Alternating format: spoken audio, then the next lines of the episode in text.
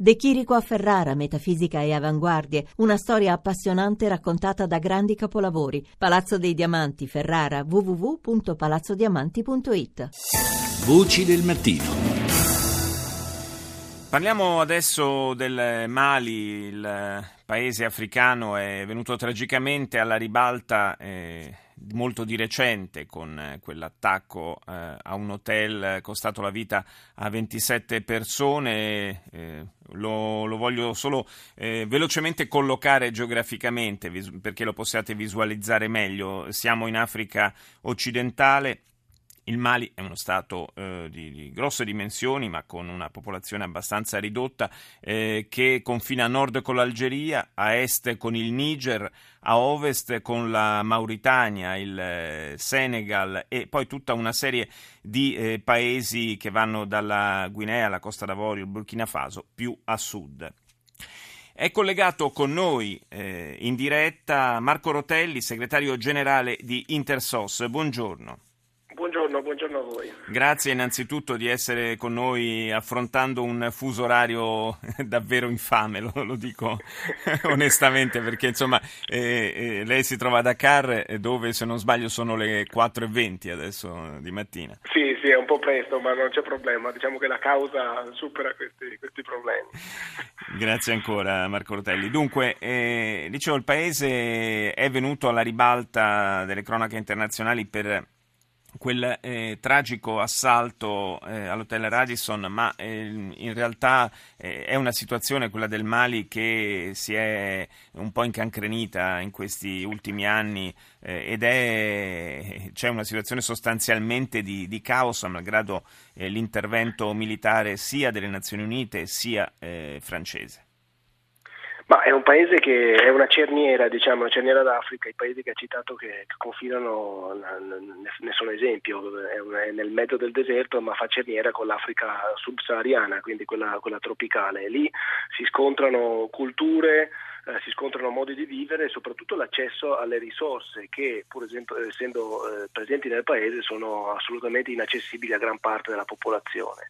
Eh, il numero di armi che transita in quel paese, in quell'area di mondo è incredibile, l'accessibilità delle armi diversamente dalla, eh, dalle risorse è enorme ehm, e il, il, dire, il, senso di frustrazione di gran parte delle popolazioni, soprattutto dell'area desertica, è, eh, è, ormai allo stremo. Questo è un cocktail perfetto per un'esplosività che il Mali ormai da due o tre anni dimostra in tutta, sua, in tutta, la sua violenza. Sì, ed è anche un, possiamo dire, un sostrato del tutto favorevole al fiorire dei gruppi più violenti, più estremisti del, di matrice islamista. Beh, la radicalizzazione in generale è stato un fenomeno che ha interessato il Mali, abbiamo visto nel 2012 quando eh, con, la, con, la, guerra civile gruppi, eh, gruppi, estremisti di matrice islamica hanno condotto gran parte delle, delle ostilità. Um, Intersos in quel momento è intervenuta perché c'era un numero elevatissimo di sfollati interni e di rifugiati che scappavano dall'area del nord verso i paesi limitrofi e verso il sud del paese.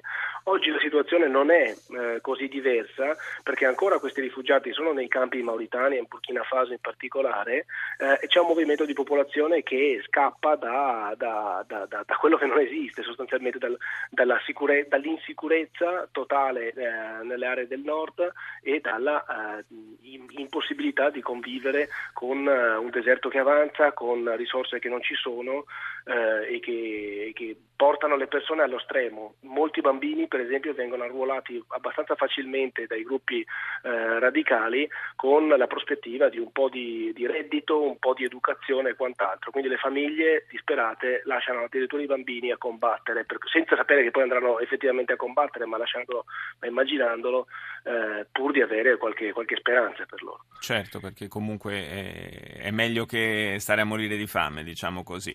E certo eh, un, eh, rischia di diventare questo paese, mm, per usare una vecchia espressione, più un, un, un'espressione geografica che un paese vero e proprio, nel senso che non si capisce eh, bene chi, chi controlli la situazione, chi governi e che prospettive quindi ci siano anche a medio termine di uscire da questo caos. È già un'espressione geografica, è un'espressione anche piuttosto disgraziata, nel senso che è veramente diviso, un paese diviso in due aree, quella desertica e quella, chiamiamola tropicale, insomma quella con vegetazione, con le foreste eh, che tutti immaginiamo.